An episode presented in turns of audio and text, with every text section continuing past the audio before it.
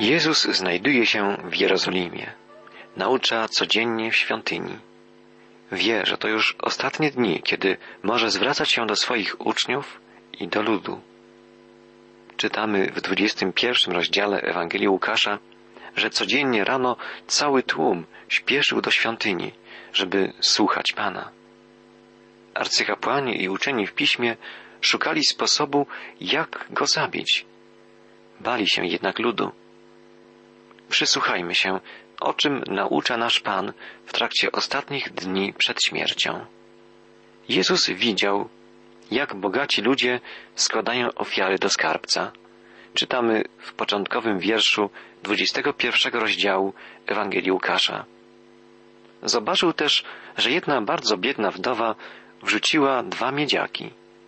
Zapewniam was, rzekł Jezus, że ta biedna wdowa wrzuciła do skarbca więcej niż wszyscy inni, bo oni oddawali część tego, co mieli w nadmiarze, a ona, pomimo swej nędzy, ofiarowała wszystko, co miała na życie. Świątynia w Jerozolimie była bogatą świątynią. Ofiary składało tu wielu zamożnych mieszkańców stolicy i wielu pielgrzymów. Dwa drobne pieniążki wdowy nie były znaczącą sumą w porównaniu z bogactwem świątyni i służących w niej kapłanów, w większości zamożnych saduceuszów. Ale Pan Jezus nie mierzy ofiarności w sposób, w jaki my to czynimy. Nie jest ważne to, ile dajemy, ale to, ile zatrzymujemy dla siebie. Łatwiej jest dać na ofiarę to, co nam zbywa. Trudniej złożyć nam ofiarę na pracę w Bożym Królestwie, gdy wymaga to poświęcenia, wyrzeczenia się choćby cząstki naszych skromnych środków. Wdowa wrzuciła do świątynnej skarbony wszystko, co miała na swoje utrzymanie. Wrzuciła więc więcej niż ktokolwiek inny. Czytamy dalej.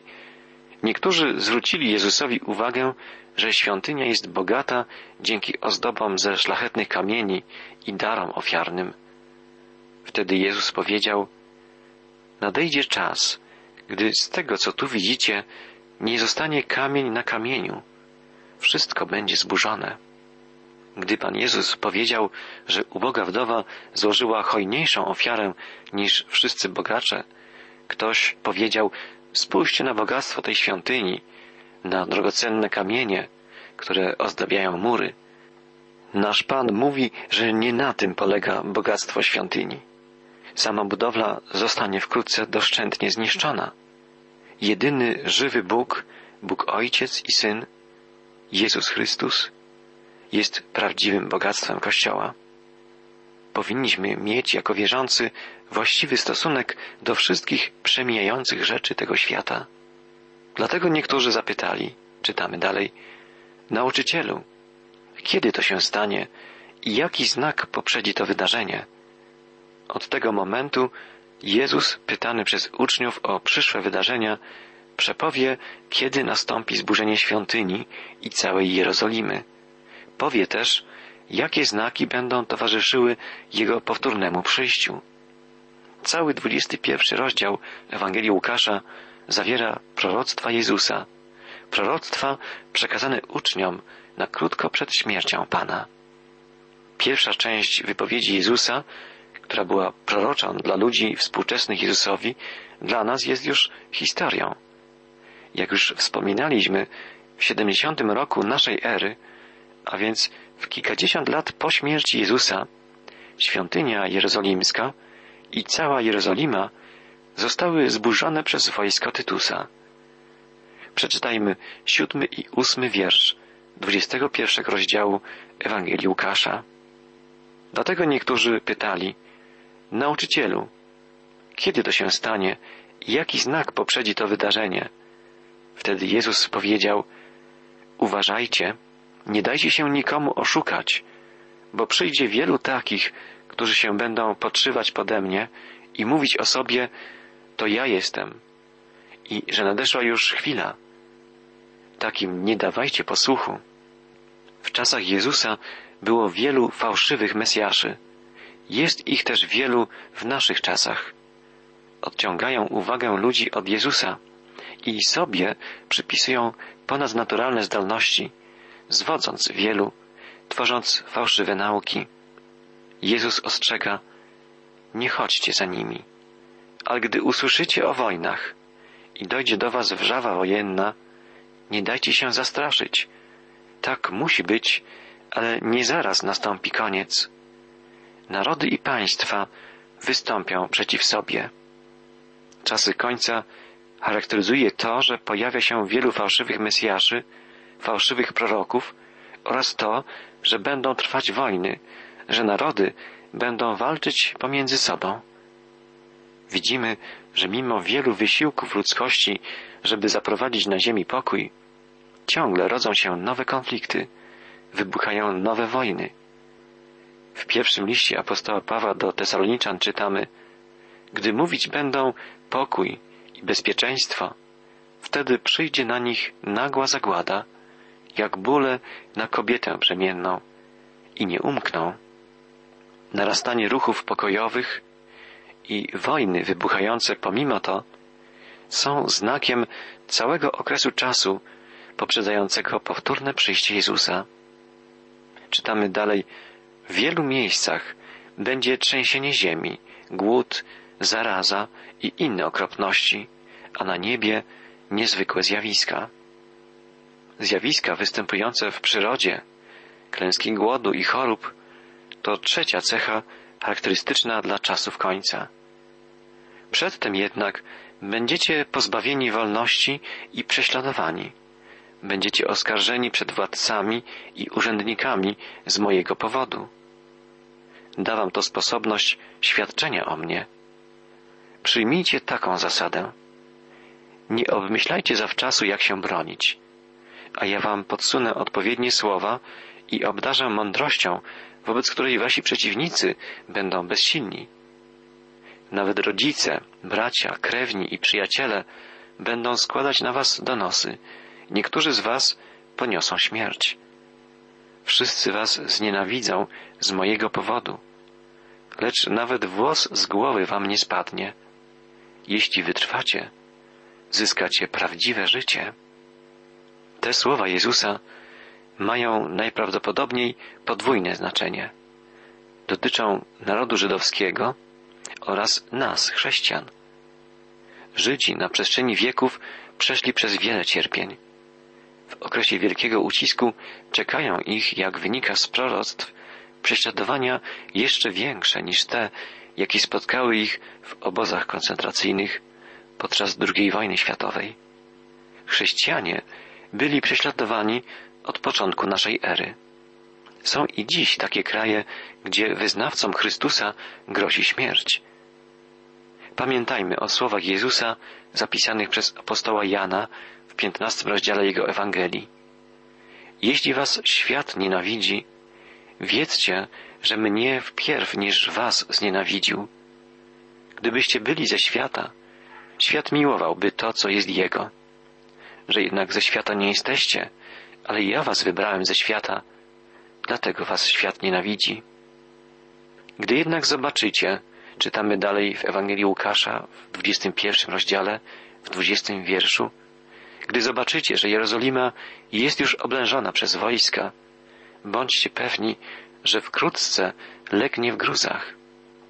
Pamiętamy, że uczniowie rozpoczęli pytać Jezusa o dni końca po tym, jak zapowiedział On, że ze świątyni jerozolimskiej nie pozostanie nawet kamień na kamieniu.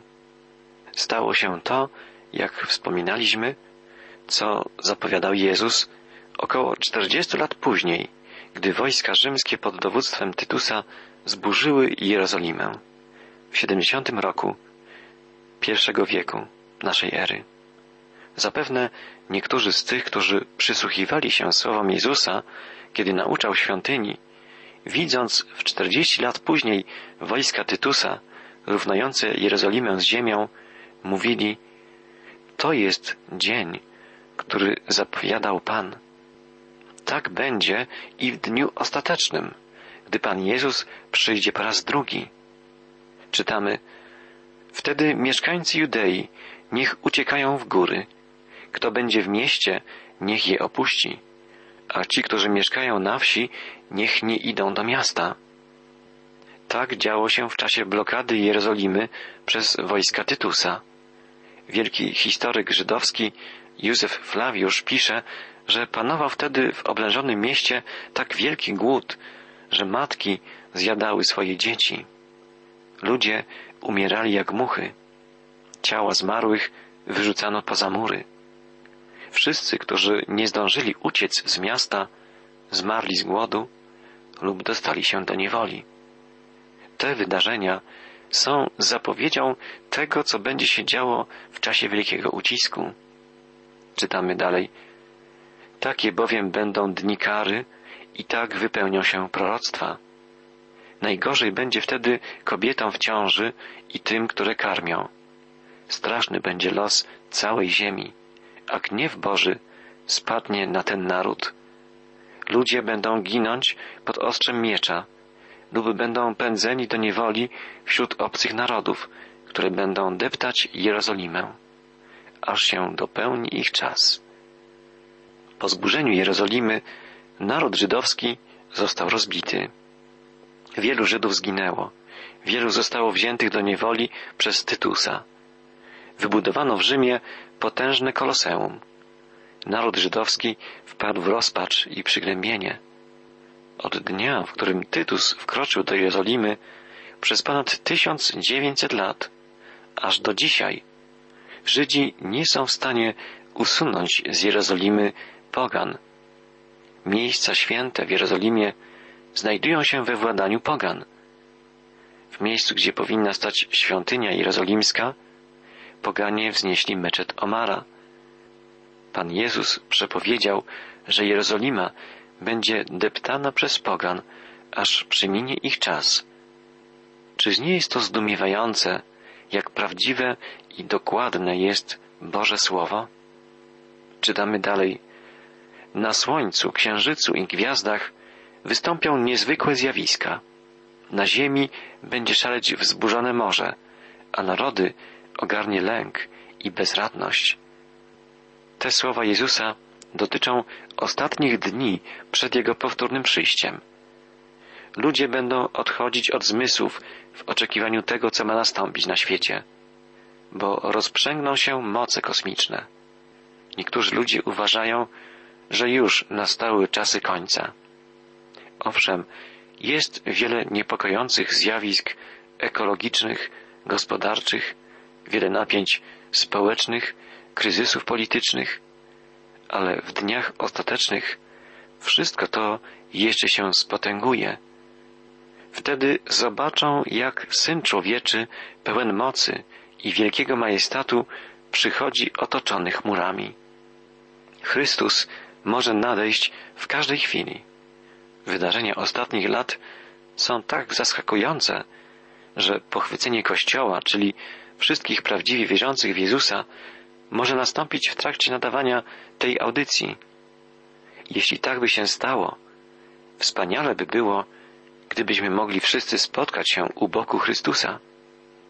Wy jednak, gdy to wszystko się zacznie, śmiało podnieście głowy, bo wasze wyzwolenie jest blisko, mówi Jezus. Nikt z nas nie może powiedzieć, czy okres ten już się rozpoczął, czy rozpocznie się wkrótce, czy za jakiś czas. Nadejście Chrystusa, jak naucza Biblia, zaskoczy wszystkich. Najważniejsze jest to, żeby dla nas nie było to zaskoczenie przerażające, ale radosne. Sprawdźmy stan swojego serca. Czy jesteśmy pewni, że przyjęliśmy dar odkupienia, dar zbawienia, ratunku z rąk Jezusa? Najważniejsze jest to, żebyśmy byli pojednani z Panem i pewni, że w swojej łasce i miłości wyratował nas i że zabierze nas ze sobą, kiedy powróci. Następnie Jezus dał taki przykład. Czytamy dalej. Popatrzcie na figowiec i inne drzewa. Gdy pokażą się liście, wiecie, że zbliża się lato. Tak samo wy, gdy zobaczycie te wydarzenia, poznacie, że Królestwo Boże jest blisko. Te słowa Jezusa dotyczą głównie Izraela. Drzewo figowe symbolizuje naród wybrany, naród żydowski. obserwujmy bacznie, co dzieje się w Izraelu. Zapewniam Was, że wszystko to nastąpi zanim wymrą ludzie tego pokolenia. Określenie to pokolenie może odnosić się do narodu żydowskiego.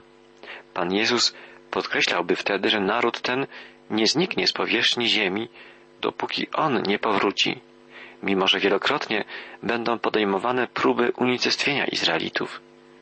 Określenie to pokolenie może oznaczać też, że ludzie, którzy będą widzieli początek tego okresu, zobaczą jego zakończenie. Byłoby to wtedy podkreślenie gwałtownego tempa wydarzeń czasów końca. Dalej czytamy, niebo i ziemia przeminą, ale słowa moje nie przeminą. Uważajcie, nie szukajcie zapomnienia w hulankach i pijaństwie i nie dajcie się przytłoczyć troskami o życie powszednie.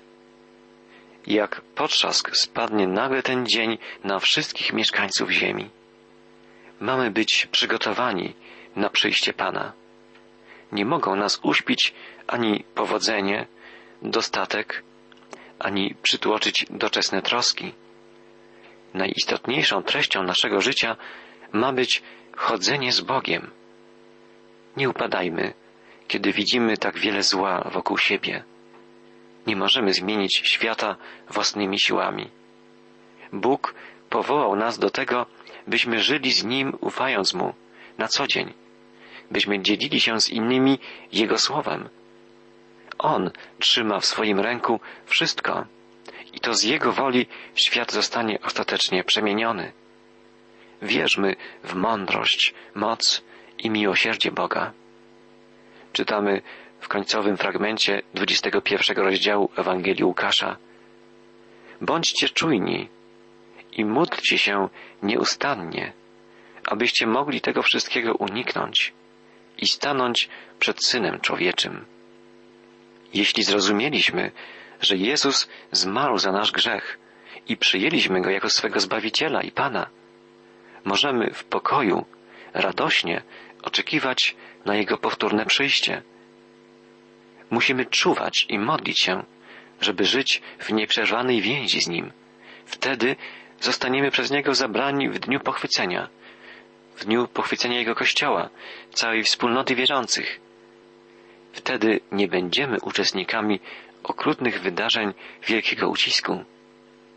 Jezus mówi, Zaprawdę, zaprawdę powiadam wam, kto słucha słowa mego i wierzy temu, który mnie posłał, ma życie wieczne i nie stanie przed sądem, lecz przeszedł z śmierci do życia. Już tutaj, na ziemi, otwierając dla Jezusa swoje serce, rozpoczynamy nowe życie z Nim.